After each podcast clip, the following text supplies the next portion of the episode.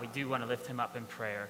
Um, had another kidney um, problem this late this week, and he had to go back home uh, to Erie uh, to get some medical attention. So as far as we know, he's doing okay. Yeah, he is. He's home. He's resting. He said, uh, second verse, same song, basically, is, is what he said. So, Yeah. and, and it's not a good song. Uh, so we need to, yeah, we do need Yeah. to pray for him. Thank you. Yeah, thank you. That- That's, that's good of God in prayer. Father God, we do thank you for speaking clearly in your word, as we just attested to in this song. Lord, we thank you that you are a God who listens to us as we speak to you, and we thank you for giving us the privilege to speak to you. Lord, we ask that you will be with our brother, our pastor. We ask, Lord, that you will grant him relief from pain, calmness from his anxiety, Lord. Um, heal his body, Lord. Be with the doctors, Lord. Um, allow him some time to recoup and recover, Lord, and uh, prevent from these episodes from happening again, Lord. And Lord, as we turn to your word this morning, we do pray that we'll be attentive. Um, we trust and know that you are a living God who speaks to us through your word and spirit this morning. And as we think about you, as we set our minds and hearts on you, we ask, Lord, that you will grant us clarity of thought, that you will grant us a focus in on what you have for us today. Thank you, Lord. Amen.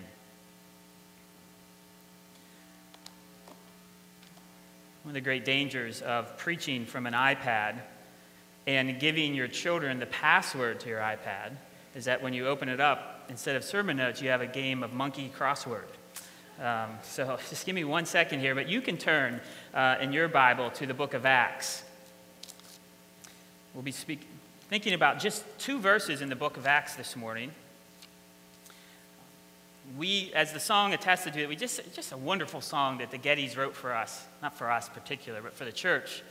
And what a great blessing it is to be reminded before we get into God's word what it is that we're doing. He is speaking to us. That's why we open it each week. That's why it's a core value of ours, is we believe that um, we don't come here to gather to aggregate good opinions and thoughts about life. We don't come here to, certainly didn't come here to hear my opinion on life, but we came here to speak, to hear God's word, to hear God speaking. And that's why we open up the Bible. And if you don't have a Bible with you, I do encourage you either to you know, scoot over next close to someone who does have a Bible or take under your pew, take one out, because it will be important that you have it open in front of you. Because as I like to say, um, I don't want you to believe anything that I say up here just because I'm up here. I want you to believe it because it's in God's Word. Uh, so having it open in front of you be important. Uh, we'll be in Acts chapter 10. And we'll be looking specifically at verses 42 and 43. Um, if you don't know exactly where that's at, it's okay. It's on, if you have a Pew Bible, it's on page 919. And just by the way, just so you know, if you don't have a Bible, come talk to one of us afterwards in the Welcome Center. We'll be happy to get you one. If you want a Bible to take home today, you can just take the one out from under your seat today. We're happy that you have that. Because and we do believe this is God speaking to us. All right, so Acts chapter 10 verses, we'll start back in verse 34 so we pick up the context. Acts 10:34. So Peter opened his mouth and said, "Truly I understand that God shows no partiality, but in every nation anyone who fears him and does what is right is acceptable to him. As for the word that he sent to Israel preaching good news of peace through Jesus Christ, he is Lord of all. You yourselves know what happened throughout all Judea, beginning from Galilee, Galilee after the baptism that John proclaimed, how God anointed Jesus of Nazareth with the Holy Spirit and with power." He went about doing good and healing all who were oppressed by the devil, for God was with him. And we are witnesses of all that he did, both in the country of the Jews and in Jerusalem. They put him to death by hanging him on a tree. But God raised him on the third day and made him to appear, not to all people, but to us who had been chosen by God as witnesses, who ate and drank with him after he rose from the dead. And he commanded us to preach to the people and to testify that he is the one appointed by God to be the judge of the living and the dead. To him, all the prophets bear witness that everyone who believes in him receives forgiveness of sins through his name. This is God's word. Again, do keep your Bibles open. Well, today we just want to start by t- thinking about the idea of misunderstandings and how, what a mess they can make. You know, they can cause a number of problems. And that's the problems we want to avoid today is understanding what we are as Christians and what the gospel of Jesus Christ is all about. I came across a story to illuminate this, this problem of misunderstandings of an English woman in the early 20th century. That's the early 1900s. And she went over to Switzerland to find a summer cottage for herself. And she found one she liked, and she came back to her home in England. But she realized she forgot to inquire to ask about the, the toilet, the bathroom facilities. Because remember at that time that only the very rich people had indoor plumbing. So she wrote a letter and sent it off to her Swiss real estate agent. And she asked about the WC. See, in England, the WC is called, the bathroom is called the WC. It's the water closet. That's what they call it over there. But when the Swiss agent got the letter, you know, her, his language wasn't that good. And so he took it to the only person in town that he knew who could read and understand English, and that was the parish priest. But unfortunately, his, his English wasn't very good as well. And so when he got the letter, he translated thinking it must have meant, the WC must have meant in his town, the Wayside Chapel. So this is a letter the woman got back to her after about her WC or her bathroom. Dear Madam, thank you for your letter. I take great pleasure in informing you that the WC is situated nine miles from your house, in the center of a wonderful grove of pine trees and lovely grounds. It's capable of holding 229 people and is open on Sundays and Thursdays only. A number of people go, especially in the summer months, which is unfortunate, especially if you're in the habit of going regularly. It may interest you to know that my wife and I have fond memories of the WC. It was there that we met, and there that my daughter got married. You may also like to know that a number of people go to the WC, often making a day of it, taking a picnic lunch. Some of the seats even had Rev cushions on them.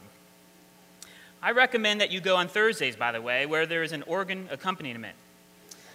The acoustics are excellent, and even the most delicate sounds can be heard everywhere. My wife is rather ill at the moment. She cannot go regularly. It's almost been a year since she last went. Naturally, it pains her not to be able to go more often. well, the funny story actually is, is, transitions into a very serious story when we understand how serious misunderstandings are. And the same is true, of course, about Christianity, although much, much more so. And we have one simple goal for this morning, and is that that you leave not to misunderstand what Christianity, what the core, what the center, what the essence of Christianity is all about. And you hear the word thrown around quite a bit.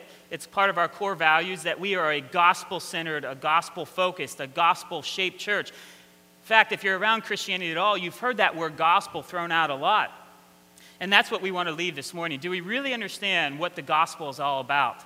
What it is that we're called to live out of, that we're called to proclaim? I mean, next week we'll have hundreds of people in here, hundreds of people in here who don't come to this church regularly. And they ask you what this is all about. What, what do you do here? What's this all about? Why do you come here each week? What are you going to say?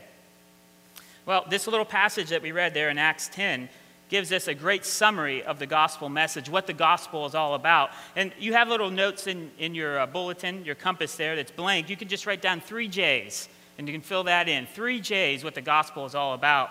And if you're to look in your passage there at the beginning of verse 42, uh, the gospel is clearly all about Jesus. All about Jesus.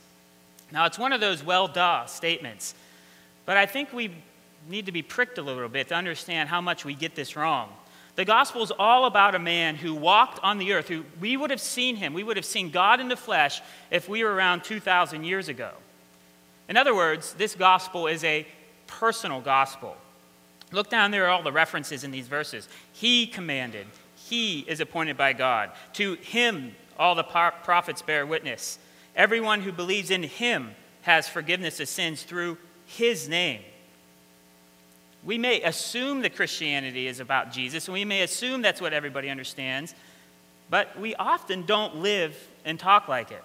We often associate Christianity with so many different things. And if we were to take all those different things, all those replacement messages, or those replacement core values that we have, and boil them down, they really come around two main variations. that our gospel is an institutional gospel and that our gospel is an ethical gospel.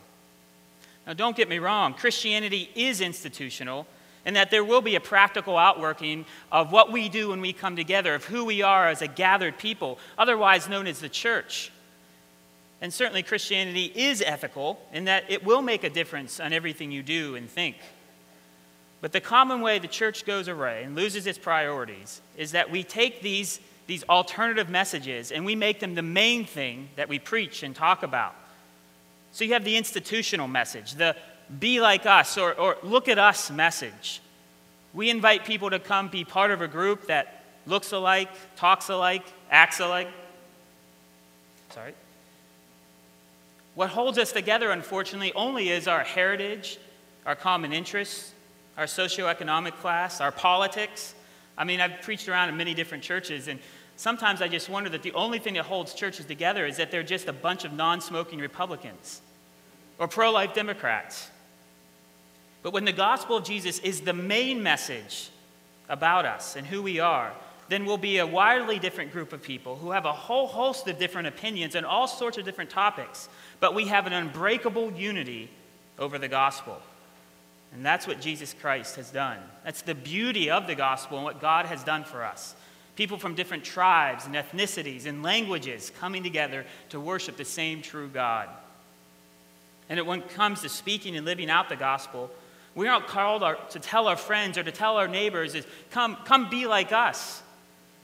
We're called to bear witness, as this passage says, to the risen Lord.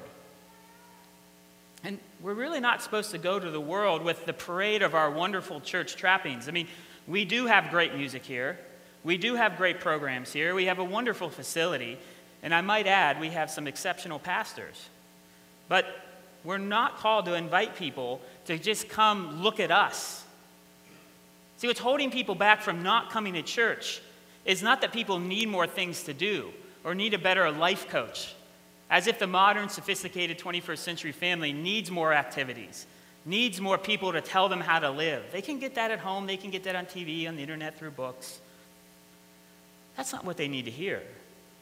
The reason people aren't in church is not because they're not informed about us, sorry for the double negatives. The reason people aren't in church is because they're not Christians.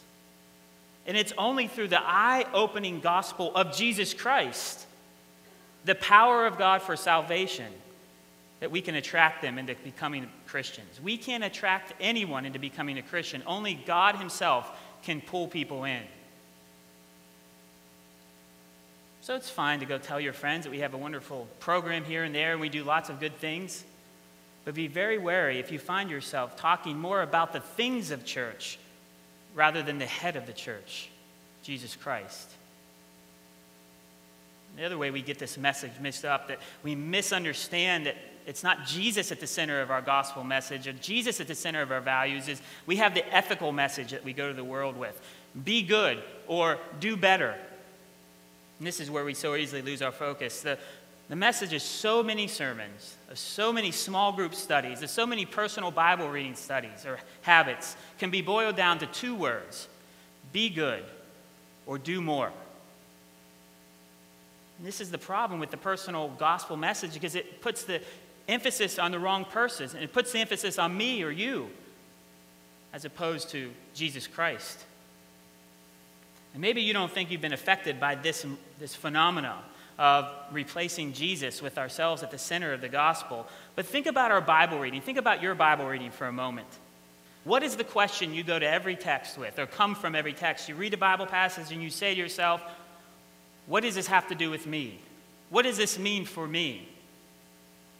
But maybe instead we go to the Bibles and we say, what does this say about Jesus, our Lord? And this has an effect, this, this ethical message that we go to the world with, world with has an effect on what the average person thinks about the church. What the average person thinks when we tell them to become a Christian or tell them the gospel, come, tell them to come join us. What do they think? They think, well, Marty just wants me to be a better person, to stop swearing, to stop drinking. Need to get up on Sunday mornings instead of sleeping in. The average person thinks we're just asking them to be better people. That's all wrong, isn't it? Donald Grey Barnhouse, a pastor in Philadelphia in the 1950s, he speculated this that if Satan took over Philadelphia, if Satan took over Philadelphia, had his way completely, all the bars would be closed, pornography banished, pristine streets would be filled with tidy pedestrians walking around being very polite to one another. There'd be no swearing, and the little children running around would say, Yes, ma'am, or No, sir. And most importantly, he said, all the churches would be full every Sunday. Churches where Christ isn't preached. The dubious danger of morality, of ethics, subtly fooling ourselves into thinking we're fine and we've got it all together. Michael Horton summarizes it well. He says the central mes- message of Christianity is not a worldview, it's not a way of life or a pro- program for personal or societal change. The central message of Christianity is a gospel. Now, you might mishear me and think that I'm saying that the gospel has no effect on implications on our personal or societal ethical choices. It certainly does. But what happens when we're more known for our ethical stances, our political views, the views of what we think that the tax system should be, or our, this administration, what we think of our, the politics, or what we think about what's going on in our township and all the things there? What, what happens when our friends know us by those strong opinions, but the message of the gospel is muted? What a shame, isn't it? At its core, Christianity is the story about Jesus, our rescuer and here in this passage, we see that the, the, apostles were tireless in showing that this Jesus does make a world of change for you as a person. So we do testify that believing in Jesus changes us. We, we shouldn't be claiming that we believe in Jesus Christ if we aren't being transformed into image of Christ. But a passionate plea for someone to be good or do better or to be like us or come look at what we're doing never gives a true, never changes the true affections of the heart, never gives true godly motivation to repent and believe. See, Christianity is all about the gospel, and the gospel is about Jesus. Notice what else it's about there in verse 42. It's also about judgment. It's about judgment. Notice the emphasis on the passage there. And he commanded us to preach to the people and testify that he, Jesus is the one appointed by God to be judge of the living and the dead. Not one person, that phrase, the living and the dead, not one person will be exempt from the judgment to come. And that's why, from the beginning to the end of the Bible, judgment is a theme. And remember, the gospel means news, it's something for everyone, for every person in the world to know. See, it's not like taking the Youngstown Vindicator and going over to some country in Africa and giving them the paper. They'd read it, if they even could, and say, Who cares? I don't need to know this stuff. It doesn't have anything to do with me. No, if, if everyone in the world, the living and the dead, are to be judged based on his or her response to the gospel, then every single person needs to hear this news, this gospel. The judgment of God through Jesus Christ was the message that the apostles preached throughout their time. Now, I hope few of us would be satisfied with the gospel message that simply says, Come to Jesus and all your problems will be solved. But we are so often, at least I am so often, sorely tempted to preach an attractive Jesus who connects with people's aspirations, with their hungers and their needs. Want a real and satisfying relationship? Want the freedom to live authentically? Want to find purpose and meaning for your life? Want a new story to live by?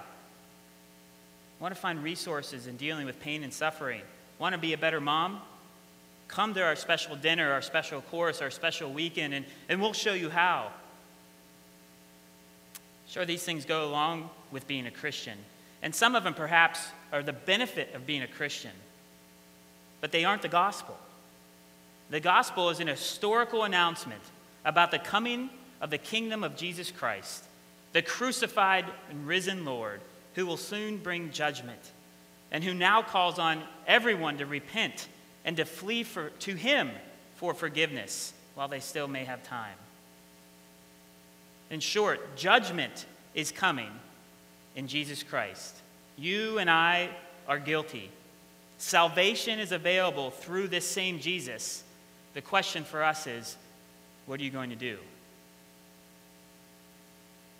Proclaiming this message is what the apostles were charged to do, what they were called to give witness to. And notice how surprising that the, the text makes this. See, look down there in verses 42 and 43. We often think that the Old Testament is about judgment and the New Testament comes, alleviates the judgment. It's all about love and mercy. But look there in verse 42. Who is it that is appointed to preach judgment? Who is it that's pointed to testify that there is one who's coming to be the judge of the living and dead? Well, Peter says, and he commanded us, the apostles. It's Peter, the man of the New Testament, the great preacher of the New Testament, who's called to preach about judgment. And then in verse 43, who is it that proclaims forgiveness and mercy? The Old Testament prophets. So that is the surprise in the text. And one to show yourself every time you read the Bible. Anytime you hear someone say the God of the Old Testament is the God of anger and wrath and judgment, the God of the New Testament, well, he's a nice God. You say, no, that, no, that's not right. This passage bears witness to that. That God, from the very beginning, has been testifying about the forgiveness of sins in the name of Jesus Christ. And from the very beginning, all the way through Jesus Christ, judgment has been proclaimed. The reason it's important that we don't skirt this issue of judgment when we're talking about the gospel or understand the essence of what we believe as Christians is because people need to hear this before they can accept Jesus as their Savior.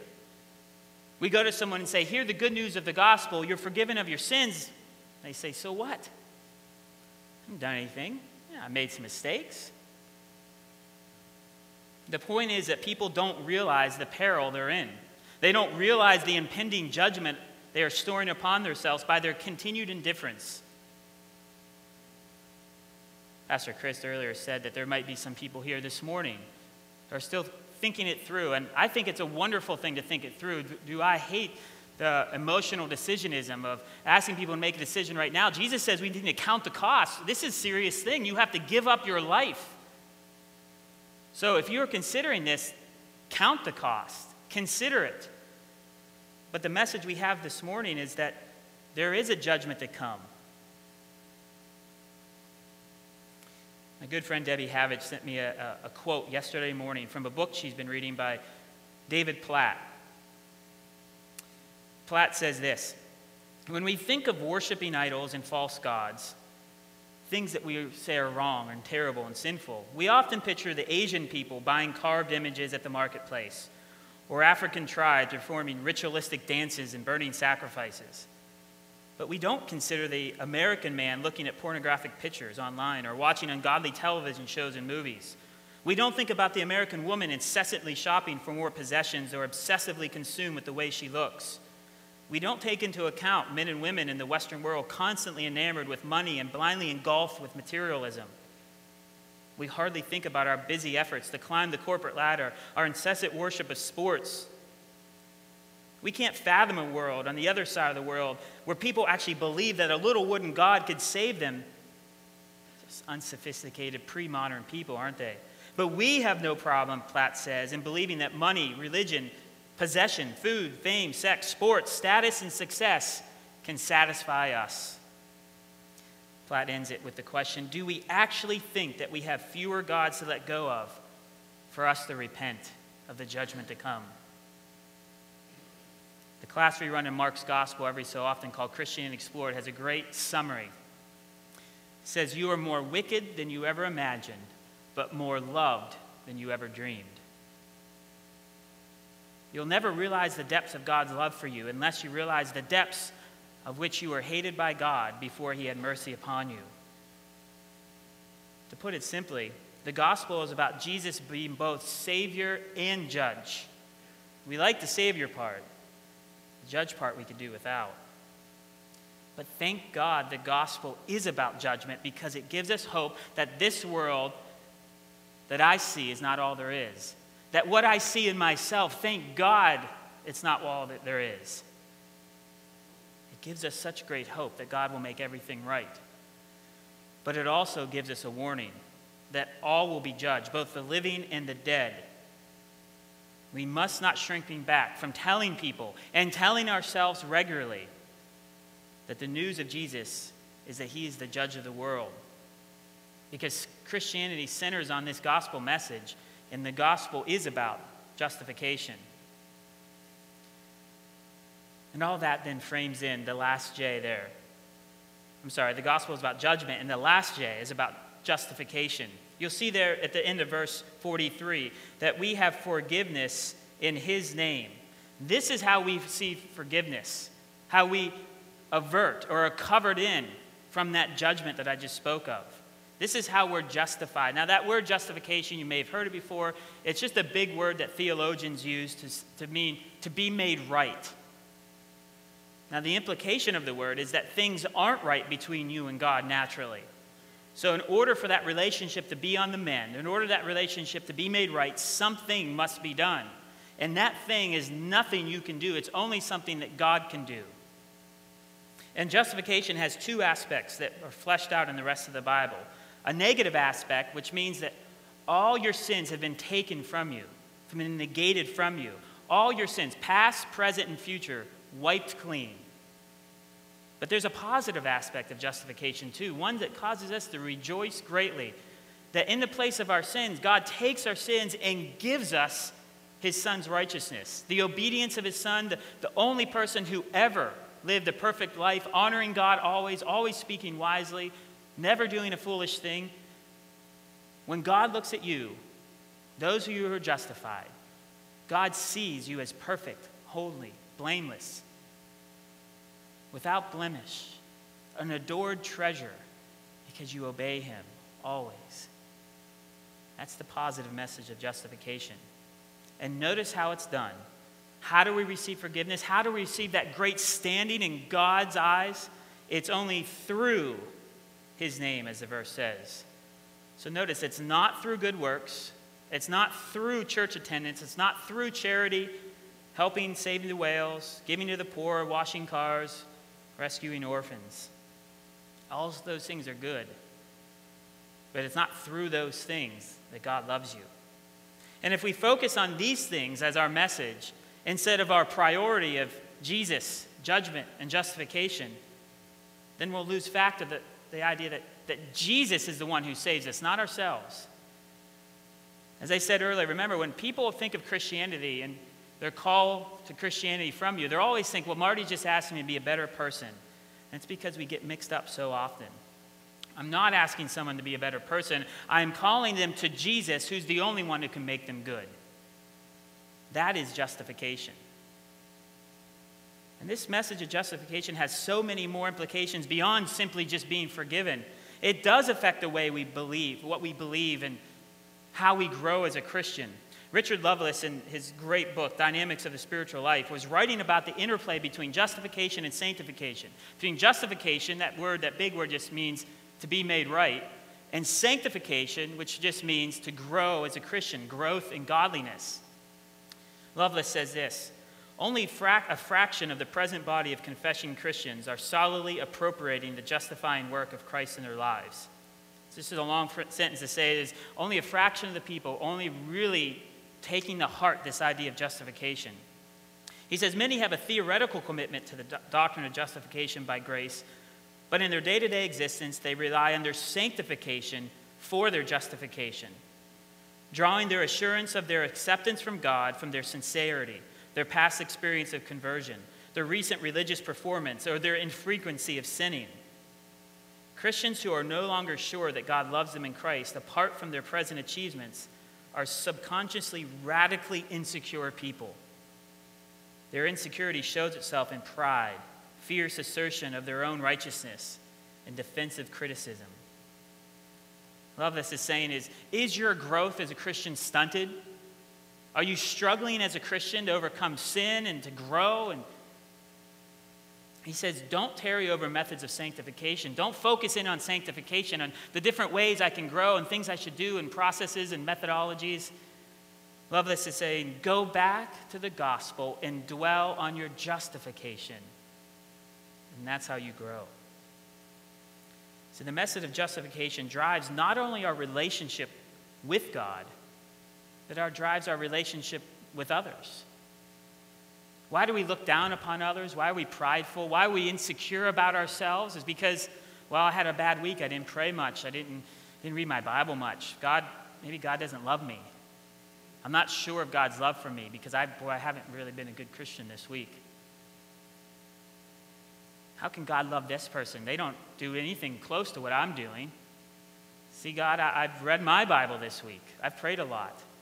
How dare these people think they're anything? They don't do anything like what I do. Justification takes all of that away. No waffling to and fro. Does God love me? Maybe He loves me more today because I've done more. And, well, today, yesterday is not so good. The message of justification allows us to tolerate and grasp the message of judgment. Why is it that I can proceed and be bold in the presence of God? Because I'm justified. And that's what Christianity is all about the gospel of Jesus Christ, the gospel of justification. So, next week, if you're around, or maybe even today or tomorrow, you're around a friend and they're asking you what this church thing's all about, or you've got that kind of impulse, something gnawing inside of you saying that, you know what, I should talk to this person about something more than just surface level about the weather or the sports or whatever. The three J's of this passage should ring your bell.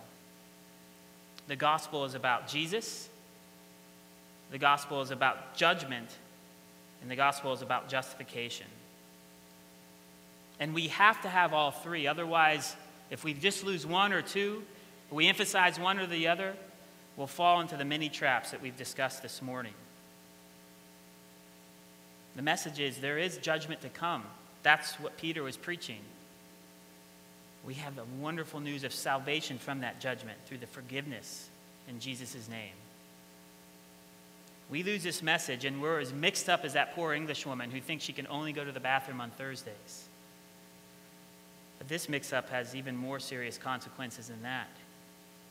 In 2 Corinthians chapter 2, Paul says that his message, the message of the gospel, the same message of Jesus' justification and judgment, he says it's one of strong fragrance, a strong odor.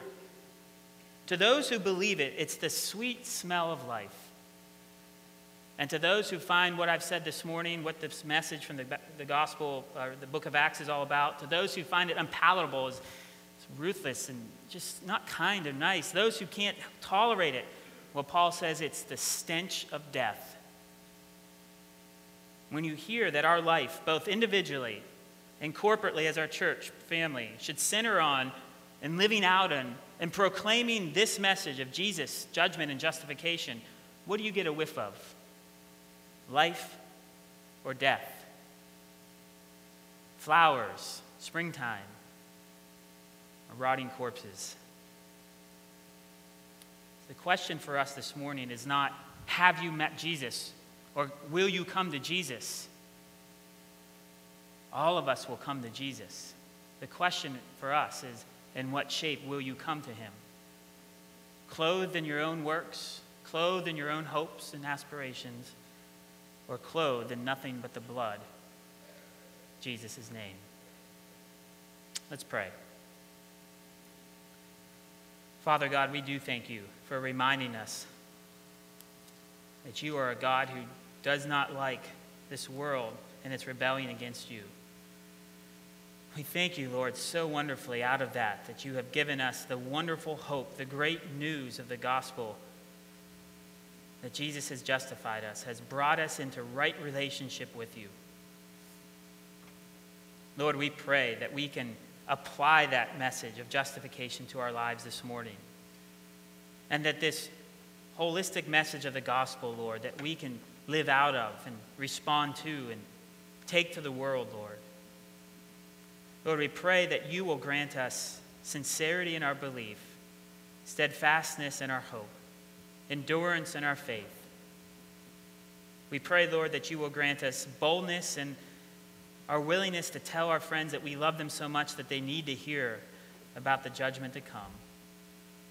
And now, Lord, we pray that you will grant us the self controlled sacrificial life to go live out of this message, a life that is self controlled, upright, and godly in this age. Lord, we thank you so much for your word. Bury it deep down within us and bear fruit in many ways. It's in your Son's name we plead with these things. Amen.